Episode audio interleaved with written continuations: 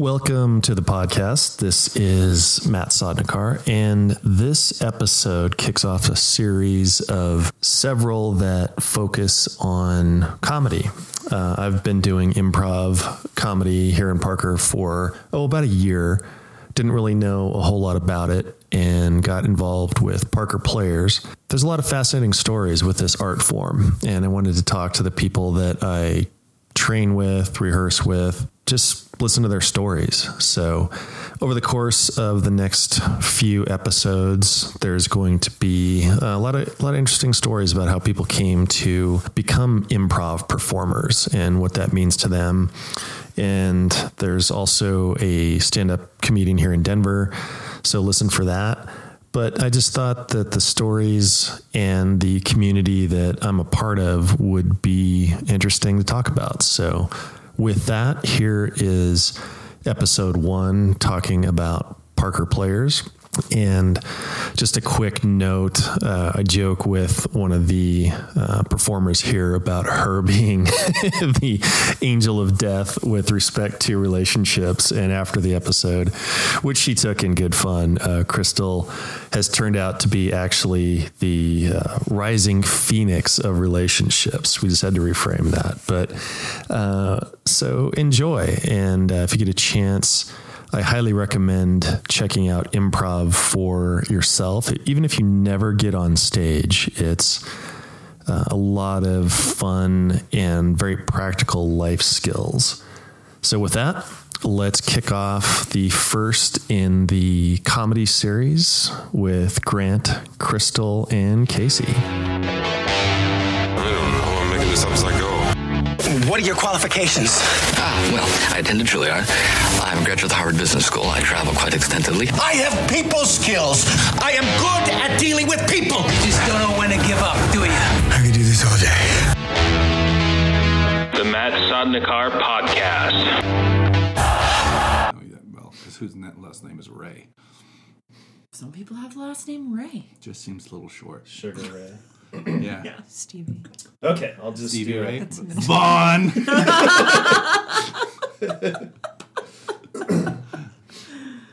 Okay, here we go. All right. Welcome to the podcast. I'm your host, Matt Sodnikar. I'm here with three of my improv friends Grant Garrison, Christel Kozar, and Casey Stellman. Welcome, everybody. Thank you. Thank you. Thanks.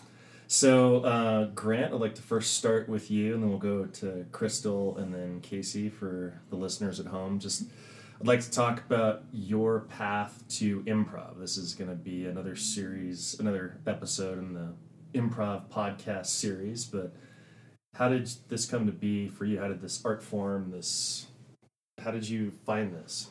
Yeah. So I grew up um, in Fort Collins, Colorado, and I was not. Uh, I didn't understand the value of education when I was younger. I did not care about school um, when I was in high school. I discovered music when I was in high school, and that's when I got really into it. I got very much into my guitar and um, becoming a musician. And then once I graduated high school, as everybody does, you don't really have to try in education to graduate high school. You just need to attend. so that's all I did. I attended school, but I didn't do homework. I didn't study, uh, and I, I graduated. Uh, and then I went to Front Range Community College, but that's when I began to really become a serious musician, and I got very involved in the Fort Collins music scene uh, in various uh, bands, and I was just kind of I knew that's at the time what I was super passionate about. I loved going on stage, and I loved entertaining uh, other people with my music and I, I was still meandering beyond that i didn't know what i liked i didn't know what really made me happy besides music and I eventually got accepted into Colorado State University. And while I was there, I took acting one for an easy A because I was a Van Wilder who did not know what I wanted to do with school. So I was taking a little bit of everything, and uh, that included acting one. And uh, uh, when I was in acting one, I was really enjoying it, but it was it was all scripted work uh, and one act plays that we were working on. Second City Tour Company came to town, and our professor offered extra credit for anyone who went to an improv workshop that Second City was hosting on campus. So I I went to it, and the leader of the workshop was actually uh, Frank Caliendo, uh, who you see on ESPN right now, who does John Madden on, on ESPN. But at the time, he he wasn't not famous yet. He was just a member of Second City Tour Company, and uh, he led this improv workshop and he did some impersonations for us he did a very good george bush at the time which was making us all laugh but i just instantly connected with the art form in that two hour workshop i i was making people laugh naturally i didn't feel like i was um having to to work for it it just i i, I did the workshop i made people laugh and at the end of the workshop there was a local troupe there called the Clown Box that also attended, and, they said, "Hey, you know, we're the Clown Box. We we do improv. If anybody wants to keep doing this, uh, come come join the Clown Box." So I instantly went up to them and said, "I love this. This was so much fun," and they said, "Great, um, sign, uh, join us." So I um, began attending their rehearsals, and they had me on stage about a month later and it, it, was the same thing. I was super nervous about it, but I was just naturally good at it. I had very little training at the time, but I could go on stage and I could make people laugh, and it made me feel great to make people laugh. And it became the new void of entertainment that I really, really enjoyed. Music was uh, joyful to me, but I felt it was very controlled and it was very um, uh, just very response oriented. When when we go see a live band, we applaud no matter what. It might be a shitty band or, or a bad song, but when they're done, everybody we're programmed to clap and applaud, and uh, it it didn't seem as earned as a laugh uh, because we don't give out laughs. We we earn a laugh, and when you make a crowd laugh, you know you did something that sparked something in them that that made them get this response and i enjoyed it more than music and the two worlds became conflicting because they were both very serious my group the clown box decided that we wanted to be really good at this um, we talked about it and we were just college kids at the time but we all agreed and there, and there was only about eight of us but we all agreed that we love this art form and we want to be as good as it as we can. And my band was the same way. The band was like, we want to be signed. We want to be a famous band. So we need to be dedicated to our practice. We need to be dedicated to getting better. And I couldn't be um, that dedicated to both. So I had to choose. And I chose improv. I, uh, I felt improv was more positive.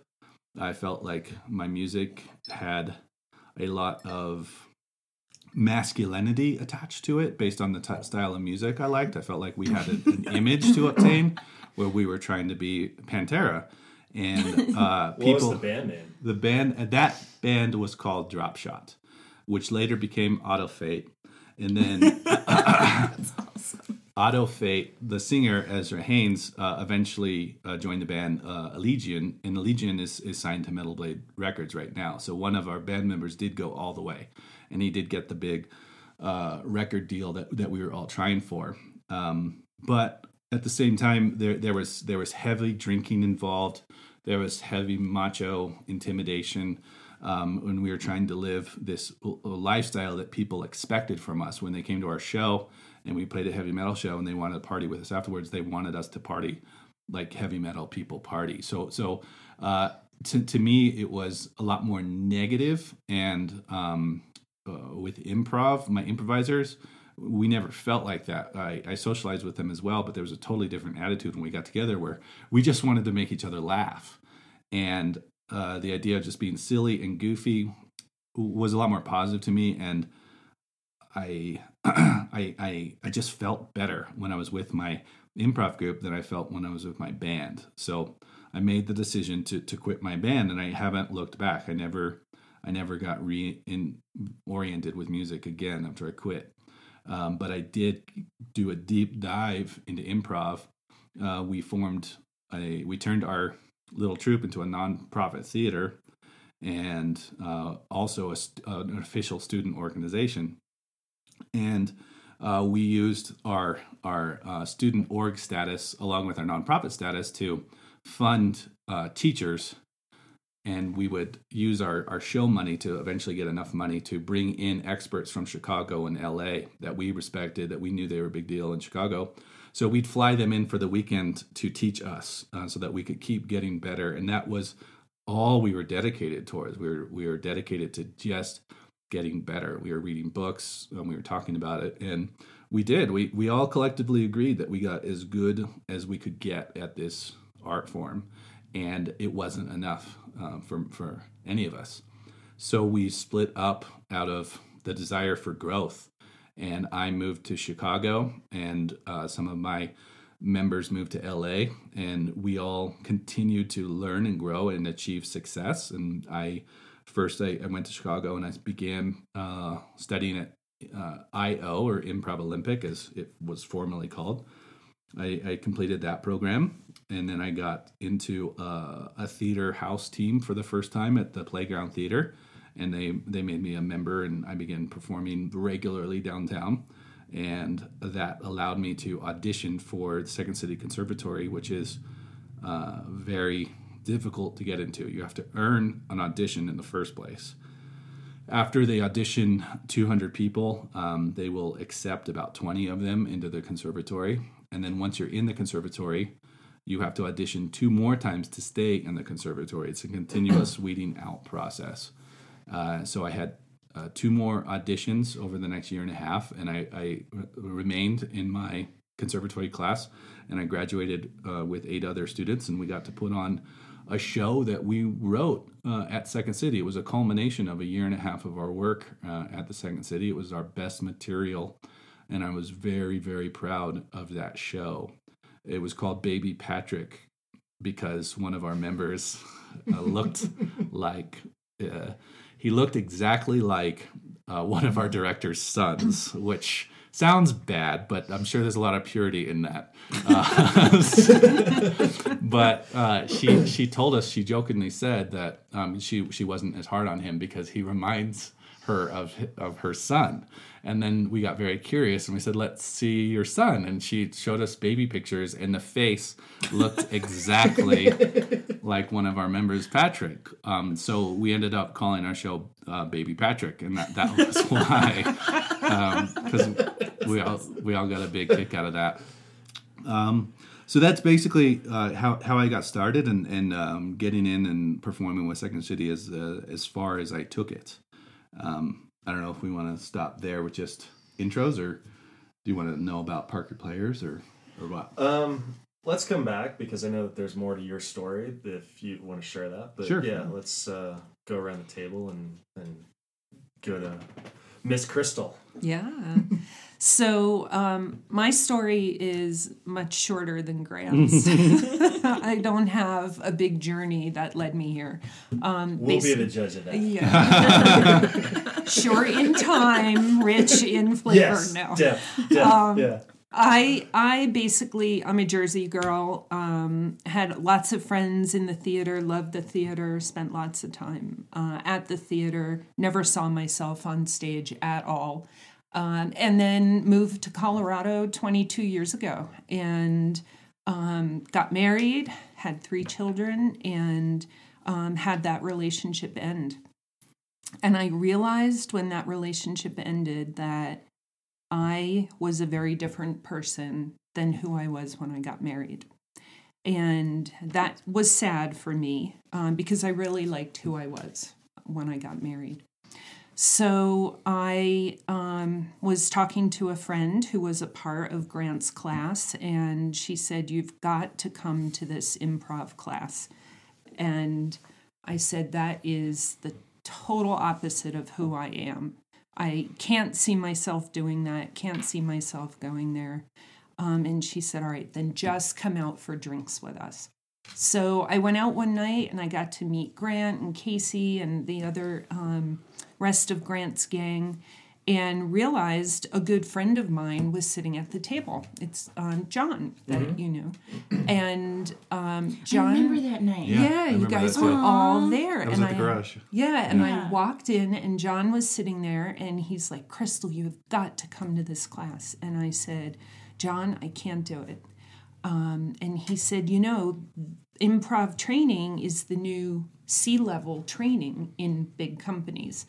And I thought, oh, tell me more, right? Because I have a job with um, some exposure and I need to have my act together and I need to be able to give presentations and be good on my feet. And um, John told me about um, the training that executives go through and how it's good for business and gives you confidence. And I thought, you know, confidence is something I could really use a big dose of right now. Um, and during class, I shared with Grant that a friend of mine had asked me to record uh, a one hour interview with him that he was going to put up on his website, and I didn't feel prepared. And Grant said, Give me six weeks and I'll make it happen. And, and look at you now. and I made her a star.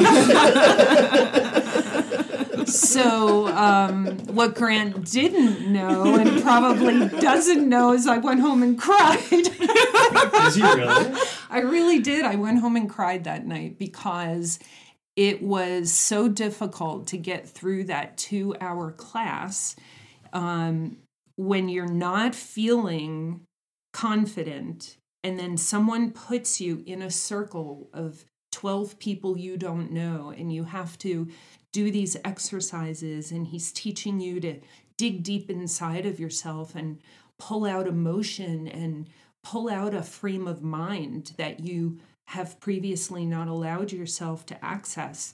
Um, it's very emotionally difficult. And I hated it and I was sweaty and I was crying when I got home and I said, I'm never doing that again. and then next Saturday I went back. I'm so proud of you. I know. And um, it probably took two months for me to be okay going to class and not be a little rattled by the exercises that we did. But I think that that is a sign that's directly proportional to how I was feeling. That shows you emotionally um, how much I had to make up in my level of confidence. Um, so that's how I got there. And then once I started, I met the wonderful people that were there. I loved the transformation that I saw in myself. I loved getting the direction from Grant. And um, it had been a long time since I felt like I had people in my life that would have supported the transformation to see me as someone different than who I was. And that's what these guys were all about. So that's beautiful. That's how it happened. Nice. My turn? Yes. Okay. Um Casey. I I grew up in Minnesota and I think the first time I fell in love with theater, I was in middle school. And I was in um I was going to St. Scholastica, which is like a nunnery, really odd, and they had a nonprofit theater and I was in the Odyssey and did a couple other like Romeo and Juliet random plays that I, I loved it. I love theater. I was super avid. I became a huge theater nerd when I was 12, 13, 14. And then um, I started playing hockey and that was a six night a week commitment. So it was like I had to choose one or the other. I couldn't do both. So I dedicated um, basically all my high school years to hockey and then um, I had a lot of weird turns. I was in a really dark place after high school. I had a couple friends um, pass away. And then when I was 21, I just picked up and I moved to Colorado. And I went to school for numbers. I absolutely hate numbers. So when I realized, oh, this is what my career is going to be, numbers, I fell into a super dark hole. yeah so I and I hate finance. It's it's a wonderful thing. It's an evil necessity, but um, I was living in a terrible whole shit apartment um, north of Denver. It was so gross. It was riddled with bugs. I was so depressed and so I was just really really in a dark place and I needed to feed my creative side cuz I was like dying inside slowly. So I I remembered um, one of the things that stood out to me when I was 13 when I was in the play, one of the kids forgot his lines, so I I improvised and I said a few things and it got a reaction out of the audience and my director was super happy. He's like, "You know, you you improvised. That was awesome. You did a great job." And I thought, "Well, I never ever explored improv." And I love laughter. That's how I deal with everything is um, just having a dark, cynical sense of humor. So I Googled um, improv in the Denver area. There was a bunch of different options, and I chose Parker Players because it was a drop in, no long term commitment. and Because I was like, I don't want to put up, you know, 250 if I'm not going to like this or if it's going to scare the crap out of me. So I went all the way to bumfuck Parker, um, even though it was 45 minutes from my house. And the other theater was 10 minutes away. I thought this is a better fit. And I showed up, and there's three other like random goofballs that were there. And I met Grant, and I did some research on him, and I was like, wow, he actually knows his shit. He is legitimate and knows what he's talking about. And then from then on out, I just fell in love with improv. It was it was it was just meant to be, and it's helped me grow so much. It was just it was truly tr- like a huge transformation for me um, to be able to have something to look forward to every week that I knew I could just let loose and basically have adult recess and not be intimidated when I'm having these calls with, you know, big commercial bankers. I'm no longer um, as shaky or timid. I've definitely grew into my own confidence and I, I I'm a lot more honest and upfront with people and I'm able to, to like detect bullshit much easier. So yeah.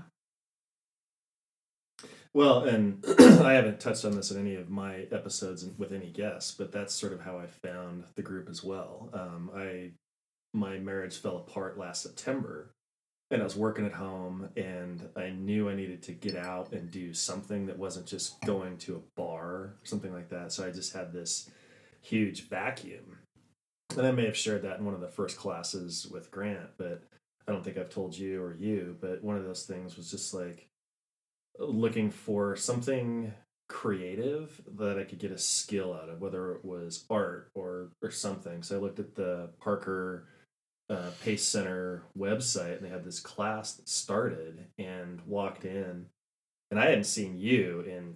12 years. I'm pointing Right. to Christel right now. Um, we were friends when our kids were very, very little and uh, walked in, and it was something that for two hours I was so overwhelmed with the games and the skills. I don't have the problem with public speaking, but being so focused on learning something new for that two hours, it for basically that whole September through December just gave me two hours of something else to think about because I was so overwhelmed with learning even simple games, zip zap zop, or word at a time stories, and just like uh, it, I just hung on to that like a life preserver. So that was that was really cool, and so just everybody was just supportive and friendly, and to then end up just having a whole new circle of friends was just incredible.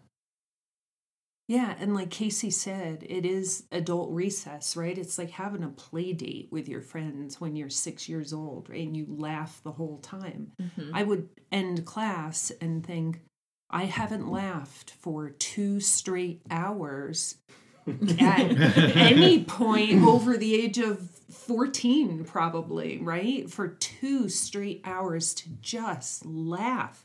And it builds intimacy across all these people because you see people struggle, you see people nail it on the first time, and then you see everything in between. And you're watching people learn and grow and learn about themselves in front of the group. It's and it's not like bullshit like um touchy feely support encouragement. Like it's legitimately one of the most ego free but open and welcome and friendly places that I've ever experienced. Like I don't see it in the bike world. I don't see it in the corporate world. There's always something that is one upping or you know people are guarded or something like that but this was the, the friendships I've made just in a short amount of time have been very deep and very intense, but real. And that's what I love about it. It's just such a, a really cool experience. And it is so real, but it's so much fun because you can be whoever you want. So you can completely escape reality. That's my favorite thing is that you get to Exactly. you can be whoever you want to be for two hours and it's so much fun. And it like forces you to expose your vulnerability like to piggyback off what you were saying and you know like your process of getting there and not having any confidence and it's so hard because we put up so many walls and fronts like in the day-to-day life and it's like you don't have to you, you have to be so vulnerable and honest with each other. Mm-hmm. And it's it you can't you can't not be. Otherwise it's just it's all fake and it's so much fun Yeah. And if the, what I love the most when we're playing these games is if you have a fear, you can explore it through a character and watch it play out. And then you feel differently about it afterwards, right? Or Yeah. if you love to do something, you can build it into whatever you're working on and have fun. yeah If you're sad, you can make your character sad. Like you can just every single class is different, every single game you, you can be different. well and when you were saying the other day you're like you always bring up butt stuff and i'm terrified i'm so afraid of butt stuff that's probably why that's exactly why Follow your fear. I'm terrified of anal, so I always I always talk about it in my scene work. I'm a character that loves anal. So yeah, if you want to get over Comedy. anal, Do a scene with Casey. this will be your bestseller.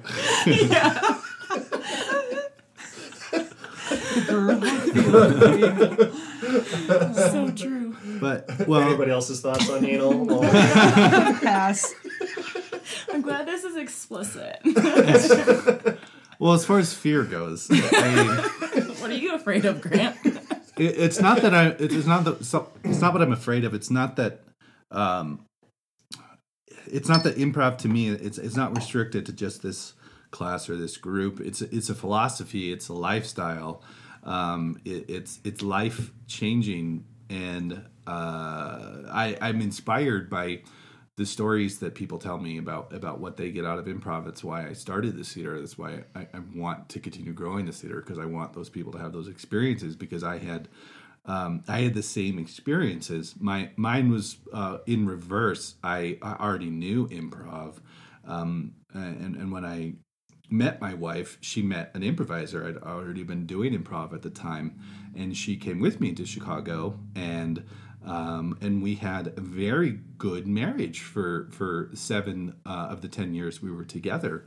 But when I quit improv, I quit because when I came back to Colorado, I I had no nothing to accomplish in Colorado at all. I was at the peak of my game in Chicago. I mean, we I, I do consider Chicago to be the absolute best improvisers in the world. Uh, they are great in LA and they're great in New York too, but Chicago is where it started, and uh, Chicago has got the right attitude. we it's very much an ego-free environment. People don't move to Chicago to get famous. Uh, you might get on Saturday Live from Chicago, but Saturday Live is your only hope. There's just not a lot of movies that are made there compared to in LA or New York. So it was very ego-free, very supportive.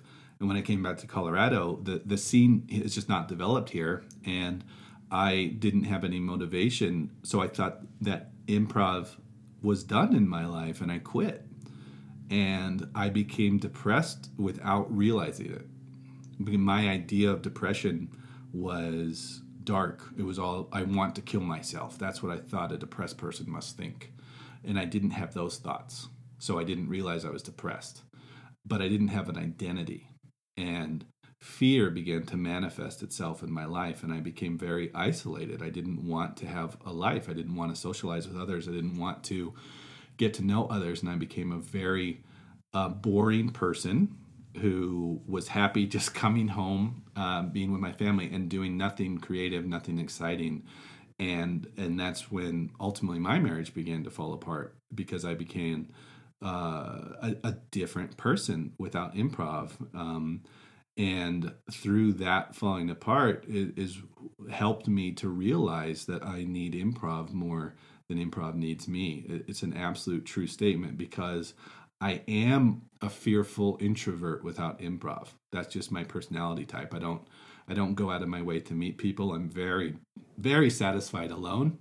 But through improv um, and through our belief of following our fear, you begin to you become more comfortable with doing all kinds of things that scare you and that could be as simple as a conversation with a stranger. Um, oddly enough, that's something that I would normally be fearful of. But when I'm doing regular improv on a weekly basis, when I have my improv mind going, a simple interaction with that it seems so much easier.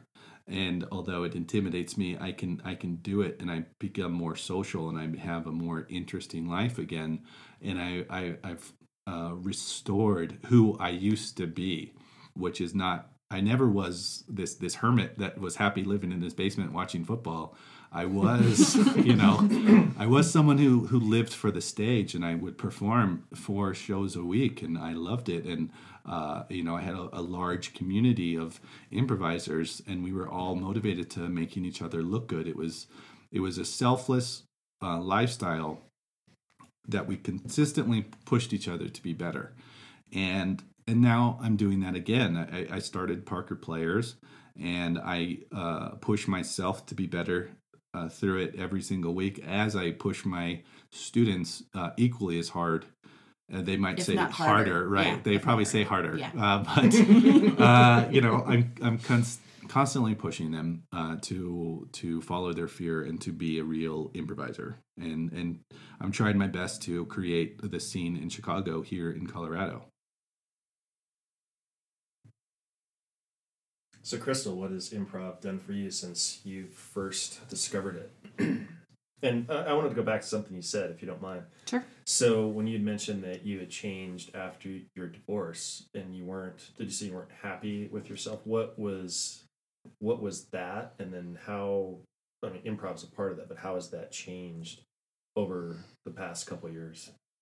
Yeah. So um, before I got married, I was really funny. I remember just being surrounded by funny people, a lot of banter, a lot of laughter. 22 years later, a significant relationship ends, and I had to actually look for things to laugh about. And sometimes funny things would happen and i saw opportunity to make them even funnier and the words weren't there the emotion wasn't there the, the desire wasn't there um, so what grant has taught us is that the funny is always there because the funny is in real life right Yeah. the funny is all around us so to be able to identify it and add to it and blow it up into the funniest it can be is something that I've enjoyed learning how to get back. Um, so I have um, taken those skills and I feel like I'm a better mom because of it, because now I'm able to take an average everyday moment with my children and actually turn it into a funny moment. And they actually say, This is funny. Sometimes we'll be sitting in the kitchen doing random everyday bullshit and they'll I'll say something and they'll be like, Okay, please stop. Are you improvising right now?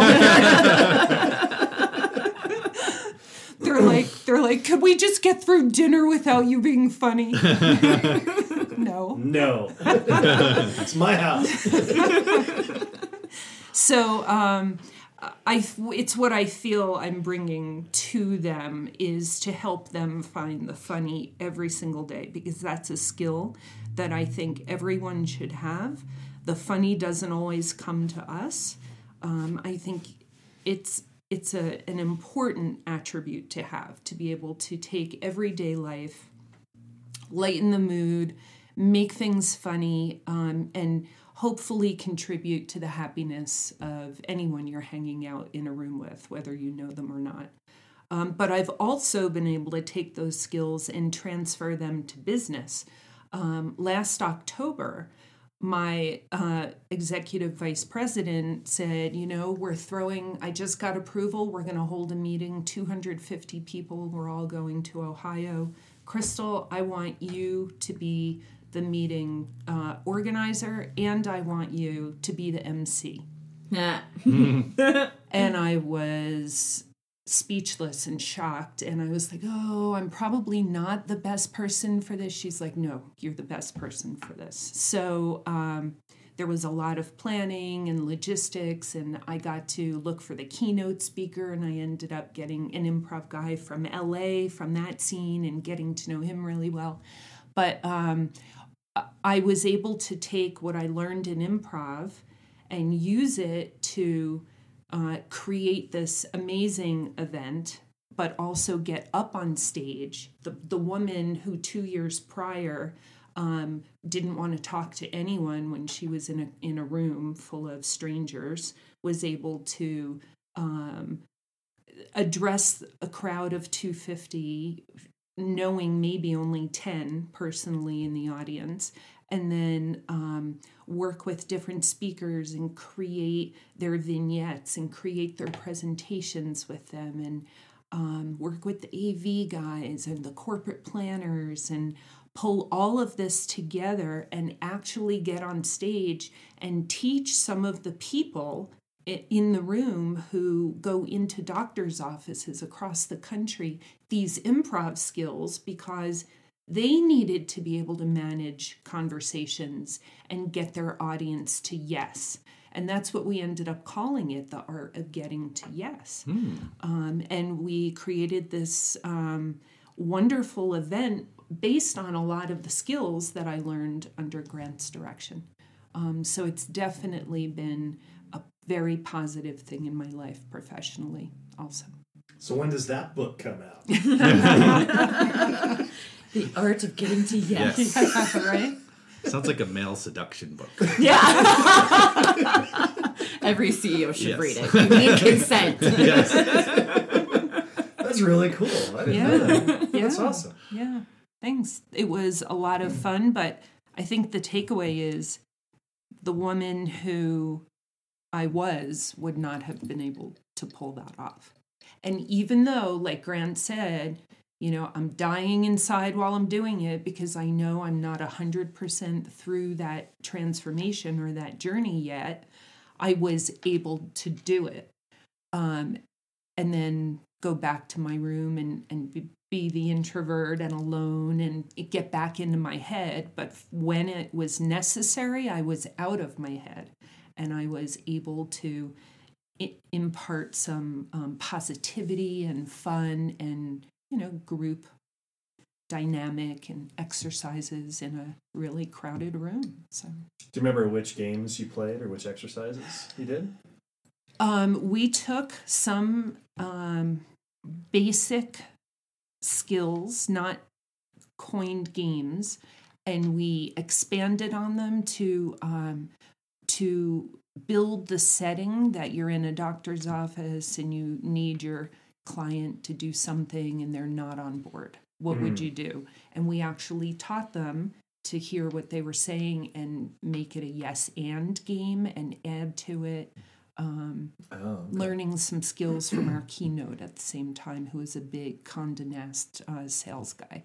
So we had um, we had a lot of fun with it. I think we did some play acting on stage too. We had people um, play the role of the doctor and play the role of the care consultant in the field and have these conversations go on and and really struggle on stage in real time so everybody could see this is how you can change that conversation so it was Wow. wonderful And what has improv done for you since you've discovered it, Casey? Um, lots. it's it's it's hard to put into words almost. Um, basically, like I. I, I moved to Colorado to escape a really abusive relationship, and I um was stalked for a while after moving here. And I've just been really hyper vigilant, totally closed off to other people, um, males in particular um, and just very against um, meeting new people, really, and trusting. I have a huge issue with trusting humans. So, improv is basically all based in trust. If you don't trust the people that you're on stage with, you know, you have nothing. So it's basically restored my faith in humanity. Yes. um, and meeting people that are genuinely good people. Not everyone is rotten to the core, or um, it's just, uh, yeah, It- it's it's been a, a really long journey to get there. And Grant has definitely you've pushed me ridiculously hard, and I appreciate every excruciating second that you've done it. So thank you. Um, but when I first started, um, I I didn't know. I felt like I was, you know, I had no idea what I was doing. I just like being silly and playing characters. And uh, Grant said, you know, we have great chemistry. We should do a two person show, and that's what really threw me for a loop. And I didn't want to do it. I was terrified, but you pushed me to do it and I'm really glad I did because like I I would basically throw up or you know I I have basically IBS right before every single show and it's awful and I, I I still kind of battle with that but not as bad like beforehand like I would just curl and I like I was crippled with anxiety and now like I can manage my anxiety so much more I can actually like sleep through a night and I totally attribute it to improv because I I no longer fear other people. I feel like it's really um, up to the meter on me not being so, I guess, naive, for lack of better word. I'm really naive sometimes, especially when I first meet people. And I put a lot, and I used to put way too much trust in people, and then I, you know, tracked it back. But I'm like, I can't trust anyone. Is how it felt. So I just doing improv and all the trust exercises that we've done, and really um, I guess to, like sharing my story with other people was hard. And there's so many amazing souls that came to this theater and that keep coming. And you know, our our players are awesome and such good humans that it was really life-changing to see that there is good in the world and things can be positive. Like I always force myself to try and look at the bright side, but you know, I was in a really dark place and it's not that dark anymore. So that's it's good. Finally feels good. You know, I remember we had a party here at the house at Christmas, and I took a picture of everyone from the party in this living room here. And um, when I posted it, I looked at that picture, and there were probably 20 something people in the room. And I thought, what what caption should I put on this photograph? And it's it was so difficult because there is so much emotional connection with all the people that I what I wrote was I went out in search of a little fun and I found a family. That's so true. I know because that you I mean sometimes I feel like we trust the people in this group more than we might trust some people in our biological families. Absolutely. Because every single thing we do is based in trust. Yeah. And that's a very deep level of trust that you probably won't get to in a lot of your everyday relationships. Well, I remember seeing the the two person show Grant and Casey in November December when I was just a uh, Parker Players groupie, and and you were appreciate very that. dedicated Yeah. one Yeah. night. that guy that showed up. We just couldn't get rid of him every show. Did you get my flowers, Christel? but you mentioned being nervous, and I've seen it on the other side now when we performed a couple weeks ago, but it never showed on stage. Like I remember seeing both of you on your your two person and just watching that going these are just masters of the craft. Like it just never if uh, you were not nervous to me at all. Like I never got a sense that you weren't anywhere where you were supposed to be. That you weren't, you know what I mean? Yeah, Like- I'm like glad that- I didn't throw up on stage. Yeah, it crosses my mind sometimes. But so in control and so masterful, and just things were slowing down. Like if you were nervous, couldn't tell. Thank you. That means a lot. Yeah, I remember walking into the um we had a, a short run at a comedy club in Denver a few years ago, and I remember walking into the comedy club one night and going, "Okay, how are we doing? Where is everybody?" And someone's like, "Well, we've got two that just threw up. One is in the bathroom. Casey's still on the toilet." I'm like, "All right, so we're, not ready good, yet, yeah. but we're good. We're all here. That's good." Yeah, I've always viewed it as a good thing. Um, my students, I, I understand the pain because I used to go through it. I went through it slightly before our first 13 Warrior show. That that's the name of Casey and I's group, and uh, I it was my first time performing. I don't cons- I, I host all the Parker Player shows. I don't consider my job as hosting to be performing, although some people might. To me, it's it's not performing. I'm just hyping the crowd. I'm introducing the games, but I'm not really performing. But in 13 Warriors, I was actually performing again. And the first show back, uh, I felt nervous all day. But for me, it had been so long since I'd felt like that that I craved it. It was this, I couldn't eat. And I was just sitting there going, This is great. I was almost meditating in the anxiety because it makes you better. Um, that's adrenaline that's pumping through your system.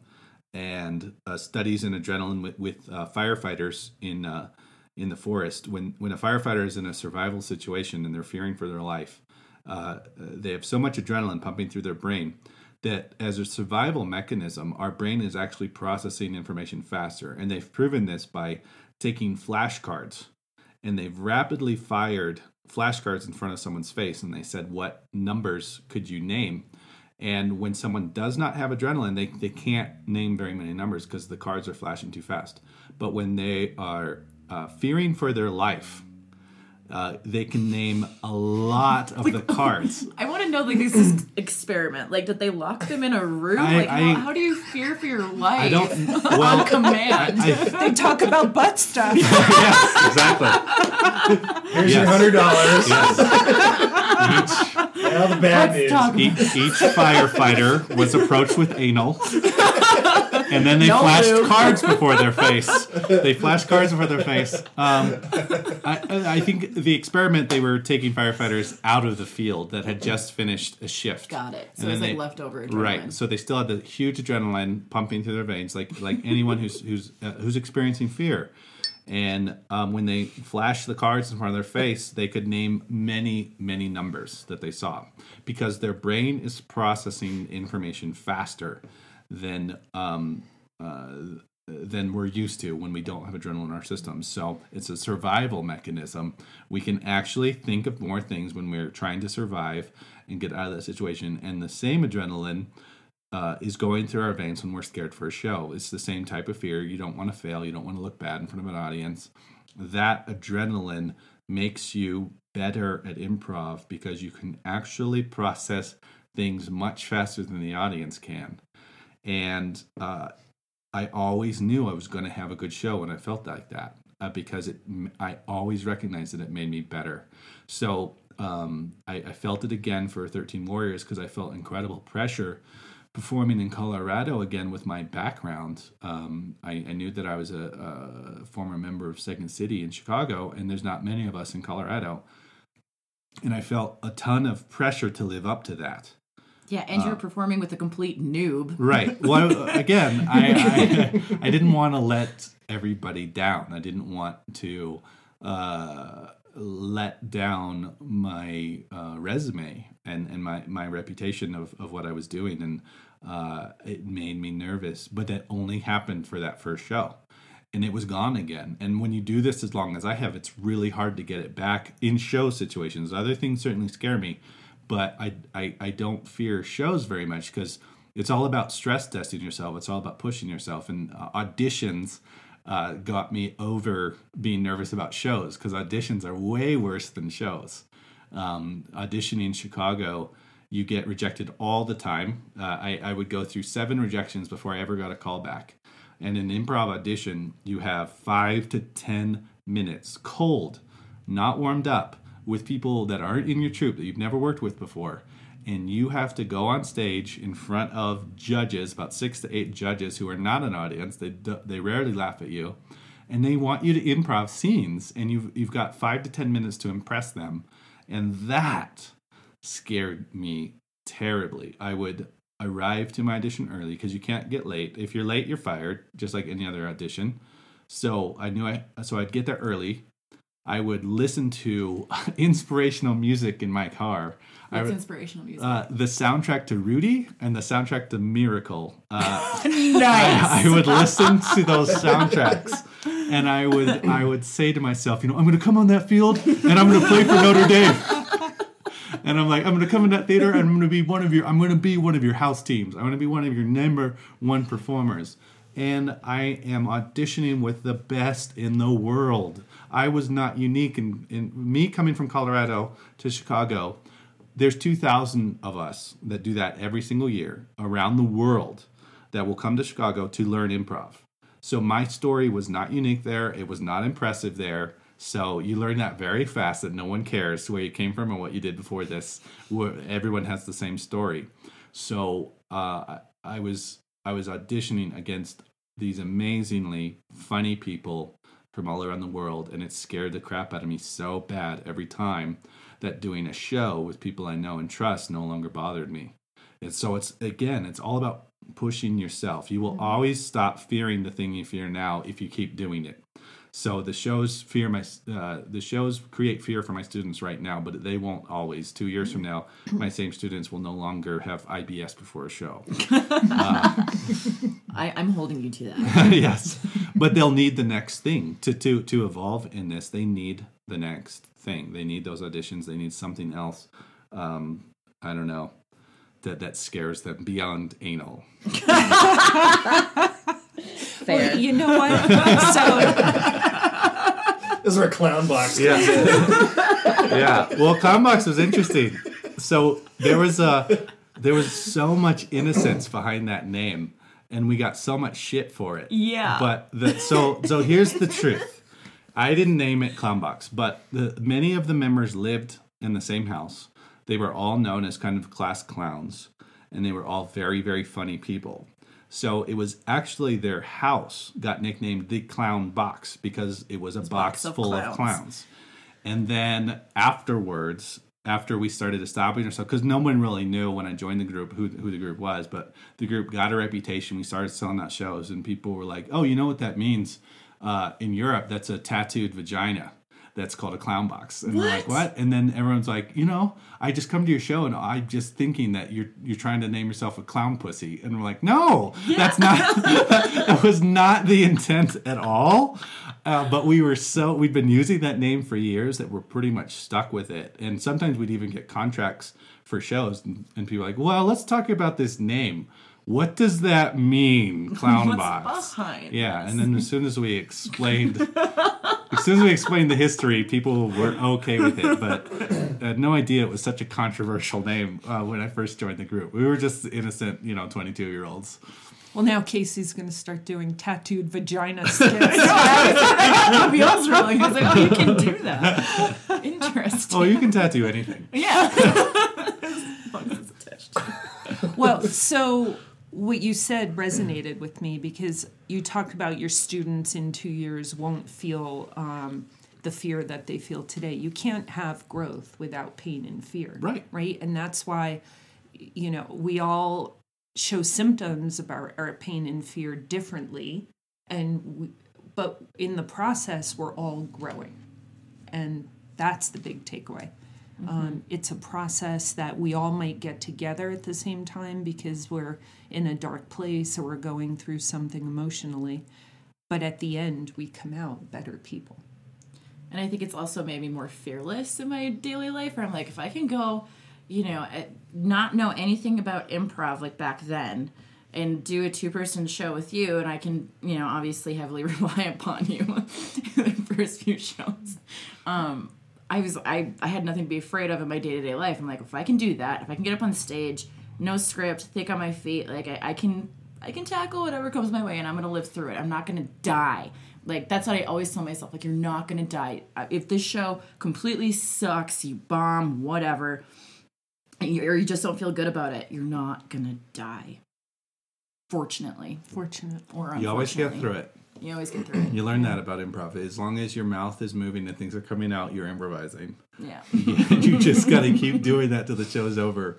I've had some bad shows. I've had some terrible shows, and that's the thing is it, it, it- when the show goes bad, time goes slower, And it's painful. We've had some of those. yeah, oh, it's super God. painful. I just had like a flashback of dinner at, and there was maybe four. Pe- and anytime that there's four people in the audience, two. Or Yeah. two, and they're just not into it at all. They're And you say, "Give me a suggestion," and they blink.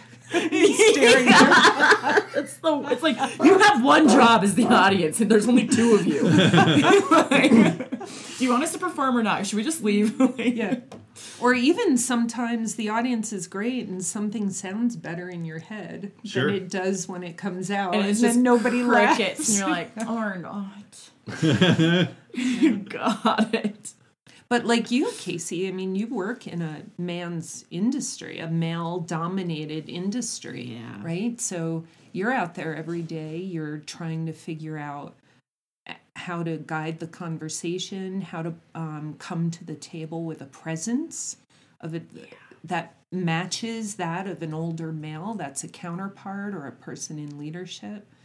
That's important for women to learn. Yeah, definitely when you're talking about, you know, dollars. And it's funny, um, like people at work found out that I do improv, and they're all, majority of them, well, the ones that are on the credit side at least, are very introverted. And they're shocked. They're like, You're not one of us. You you do this for fun? Oh, because they're financial people. They're, yeah, and they're very introverted. They like numbers. It's hard, and some of them are so funny. Like they're some of the funniest people I've met, but they're so freaking weird. Like I, I would never ever be like, you know, If you're I- I- listening, we're not talking about you. I love all of you, um, but you're so fucking weird, and we're all weird. But it's just when they find out that I do this, it's almost like I'm having an affair. Eh. You know, they're just they're that shocked that you know, and a lot of them are coming to our next show, so I'm really nervous about that. nice. But well, I we'll think see. so many people don't understand it. they don't get it. In my world, the improv is very attractive to introverted people. yes, and- it's intriguing. They want to know more, and Yeah, and some of the most painful parties I've been to were improv parties organized by big people in Chicago. I'm serious. What is an improv party? Where only you know improvisers among their community in Chicago. You know, we had parties. So Oh, yeah, oh, our oh. director was hosting a party, so he'd invite all his improv friends, and there'd be mo- 100, 200 improvisers in this house party until the alcohol sets in. That is the most wallflower party that you will ever see of people that are so awkward. They don't know how to talk, and and they we all kind of just we go to the people out we know we go to the people that are in your troupe, and maybe there's one person in your troupe that shows up, and you're grateful to see them because it's someone you know, and you cluster together, and that's how it is. And when you go to festivals, it's the same way. You go to Miami Festival or New York Festival, or LA Festival, there's always after parties. And uh, in improv we tend to not drink until after the show. So um, at the after party many improvisers arrive at their party sober. And they are incredibly awkward and keep to themselves until the drinks set in. Once the drinks set in we get we do get goofy we get funny we we start you know uh, commingling and and uh, you know once you get comfy in the once you get comfy but that's all alcohol. Without the alcohol Liquid bravery. yeah we're all fearful off stage um, someone even told me it was about permission because I, I didn't understand it either. I, i'm accused of being quiet in meetings all the time and that's also my improv mind of being a listener. Um, i don't speak in meetings a lot because i'm trying to take in and remember everything everyone else is saying and i'm not just like in an improv show i'm not concerned with what i'm going to say next so i get accused of being quiet a lot but when I have permission and when I know I'm the leader of the meeting, I'm very task oriented and I will open it up and I will I will absolutely point to who's next to speak and I will control it. But if that's not me and I, it's not my meeting and I know that's not my role, I I will go meeting after meeting without saying a word because I'm just listening to, to other people. Um, and I, I almost every improviser I meet is introverted mostly. Um, there's occasional oddities that are extroverted and very good at this, but I, I think we're we're uh, we're freaks and geek art form. We're, Yeah. we're the bastard redheaded stepchild of theater, and actors. Your your general stage actor would also be scared to death of uh, doing improv, and I would say. 90% of the theater trained actors. I know your dog is going nuts right now. You can let her out. She's totally Yeah. fine. She wasn't She's totally bothering fine. us. She's just snuggly. Go get her. It's She's fine. jumping on everybody. she can jump on me. You can let her out. It's fine. All right, we'll see. We'll we'll put her on next. Yeah. but yeah, you even look at our um, our subculture of theater, and the majority of actors, real actors that that do drama, are scared to death of improv. They respect it, but they would never do it. Um, and and here we are, uh, the redheaded stepchild of theater out here, not having a script, doing it, and uh, we're, we are an odd bunch. We're, we're we're generally weird people. We all have our weird thing. Um, it, it's just something about this, like you said earlier, restoring my faith in humanity. I think that's one of the best things that I get out of improv as well. Is that although we're all weird, we come from different backgrounds. My Parker players is a great example of that. We're such a, We're weird, such a weird group. such a weird group of age ranges from 22 to, to close to 60 and we make it work somehow we're all weird enough to bring our truth to this theater and to make it work uh, when it shouldn't it doesn't make sense that uh, such a generational gap shouldn't be able to uh, get on stage and make something together that makes sense and, and be friends and, and trust each other and, and love each other as much as I'd say this theater loves each other. Um, it shouldn't make sense on paper, and it doesn't make sense on paper, but it just works. Well, it works because you've taught us to speak the same language. Mm. When we get up there, whether it's in class or on the stage, we're all speaking the same language. Um, we follow the same, um, well, we should anyway. Unless it's the accent game. We're really not taking the same language. but you know, you know what I mean. Basically, we're we're we're there's foundational elements to doing improv. You don't just get up there and do what you want. Grant has taught us very specifically that there are certain things he expects of us. And if we're all doing those things, we end up like a chorus line speaking the same language. Yeah, and like one thing I definitely neglected was I've been such a better listener. Like when I when I, before, before I started, I would just listen to respond.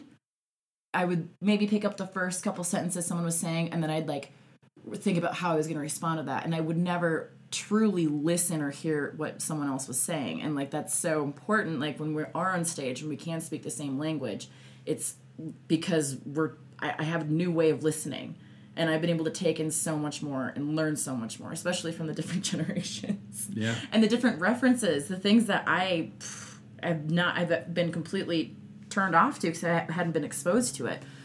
Um, but yeah, the age range is fun.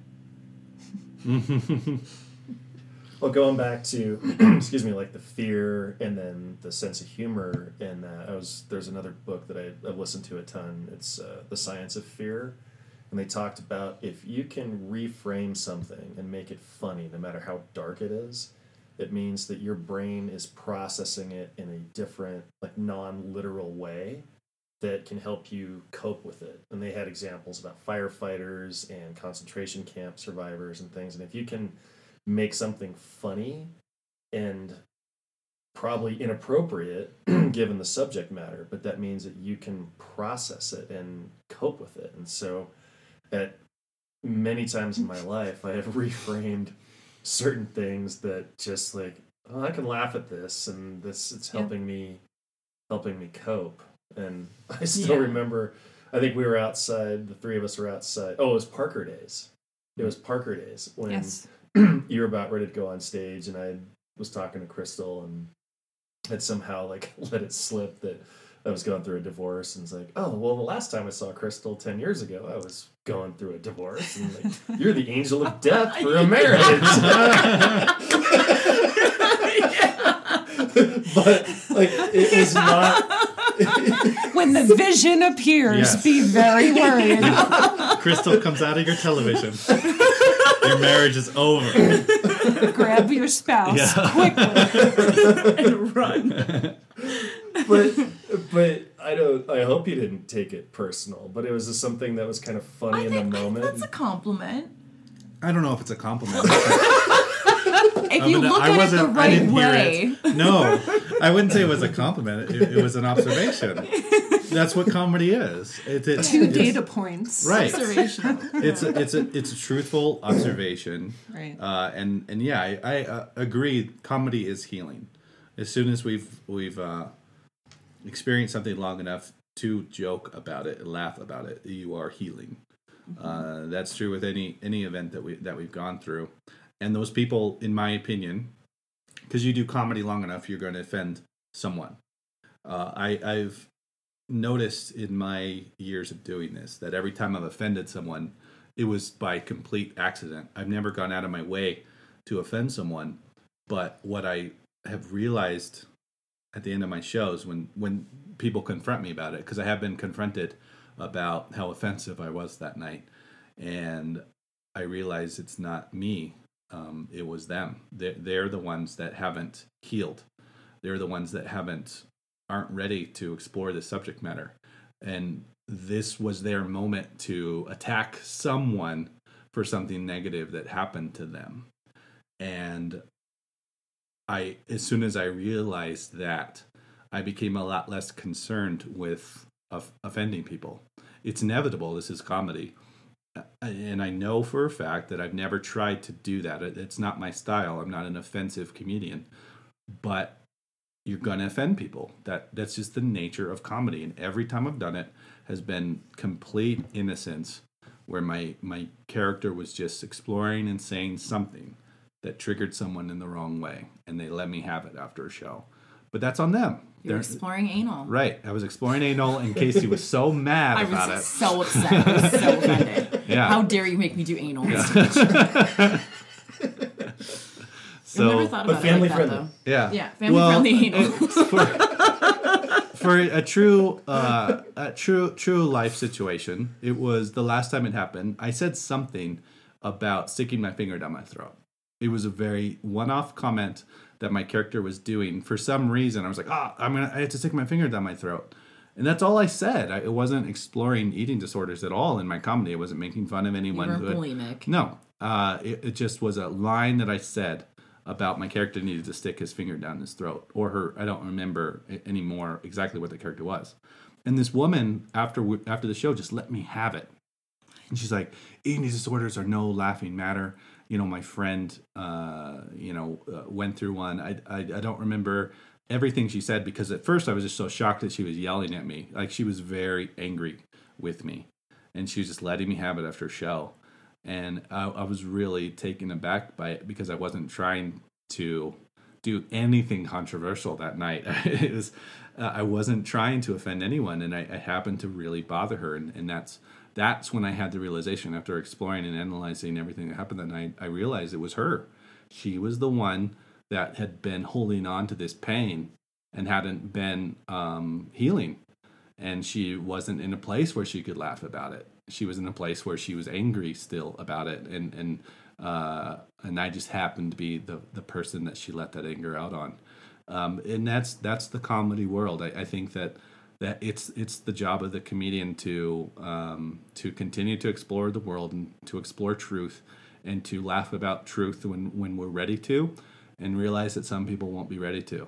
Um, but we just keep going. We just keep performing, and, and we can't worry about that in our minds. We can't have that in the back of my mind. I can't have that fear of not having a character that sticks his finger down his throat again in the future because it's not my That's problem. off limits. Right. It wasn't my problem. It was her problem. Yeah. Well, but here's the thing you don't know what happened when she went home from that show either. Right. Right? Sometimes people need to see something happen on stage, and that circles back to the talk about how real life happens on stage. Yeah.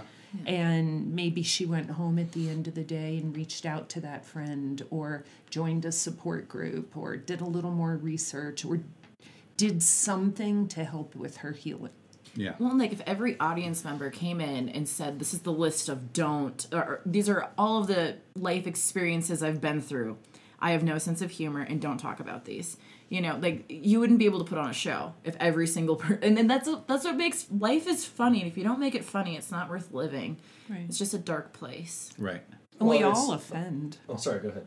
No, we all offend during a show. I mean, it happens because we cover so many different emotions on stage, nationalities, controversial um, topics in the news. Like it's all there, Yeah. playing out in real life. You're you're not going to have a show and have someone leave unoffend not offended.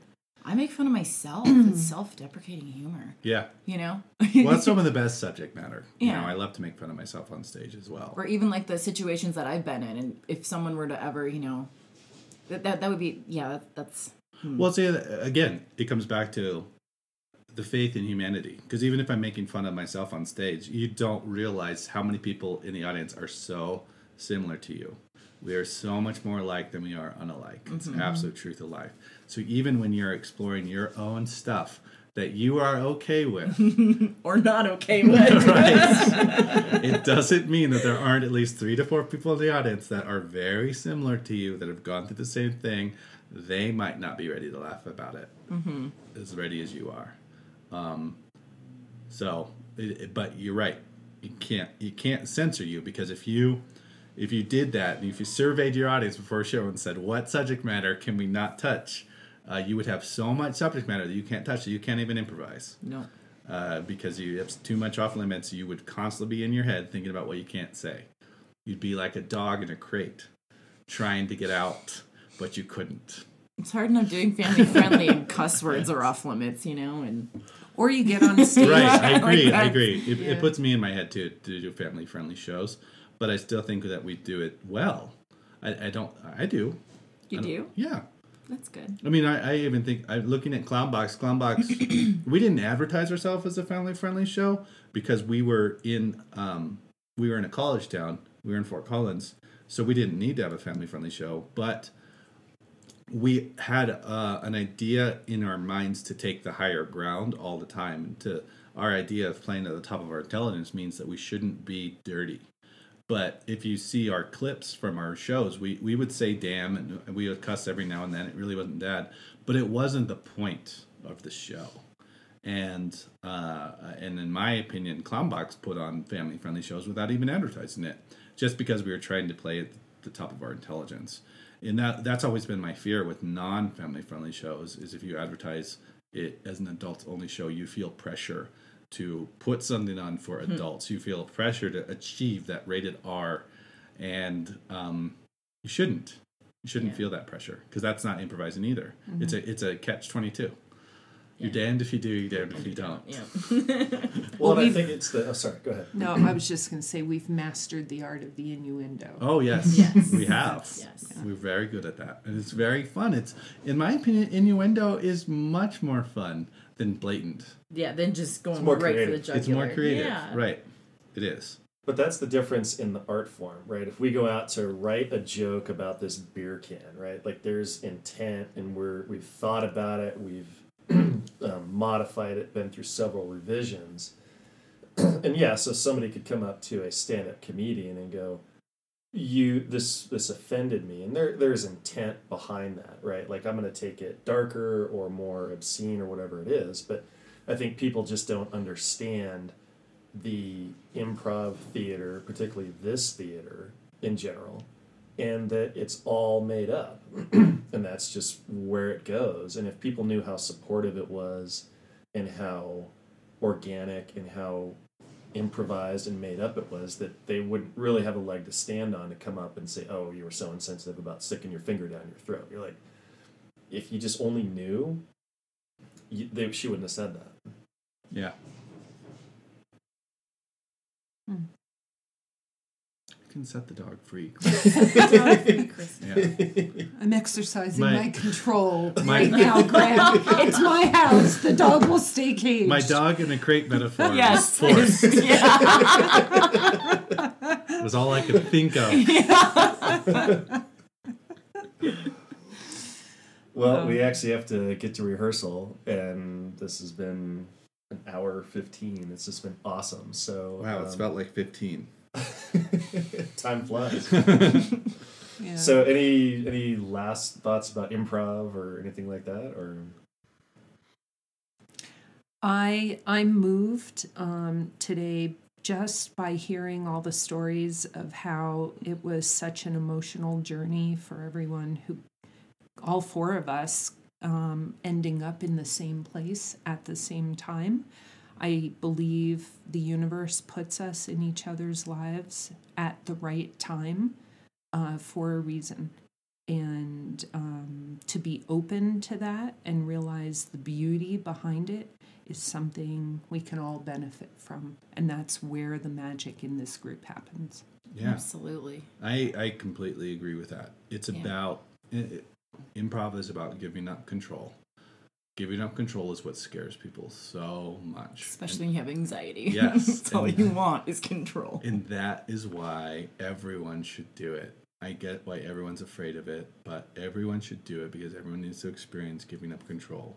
I completely agree in the universe, in the energy, and that people come together for a reason. I, I strongly believe in all of that, and but to believe in that is to believe in the concept of giving up control. Because if you believe in that, then you have to believe and trust the universe, and that is the scariest thing of all. To to trust that I don't know what comes next, but I know I'm going to be okay. That scares the hell out of people. But I've uh, I'm so much stronger when I have my improv mind because that is on the forefront of my mind every time. I don't know where this is going, but I'm going to be okay.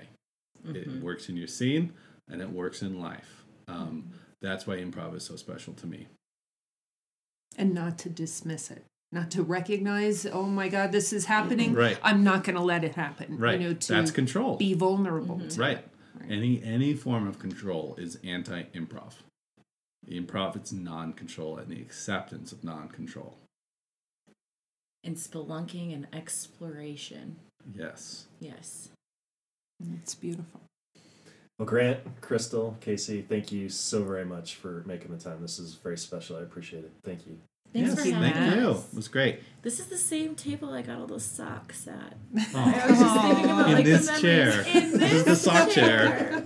I been a lot of parties here, of yeah. socks. I think more than 30. It got close to 50 socks that night. I have a giant garbage bag full of them because I still need to go through and rip some of them out. I took like my favorite ones out. Socks and Pop Tarts. That's your nickname now. That's what, that's what we'll call this Oh, episode. Yep. Socks. And with that, we're out. Thanks, everybody. Thank you.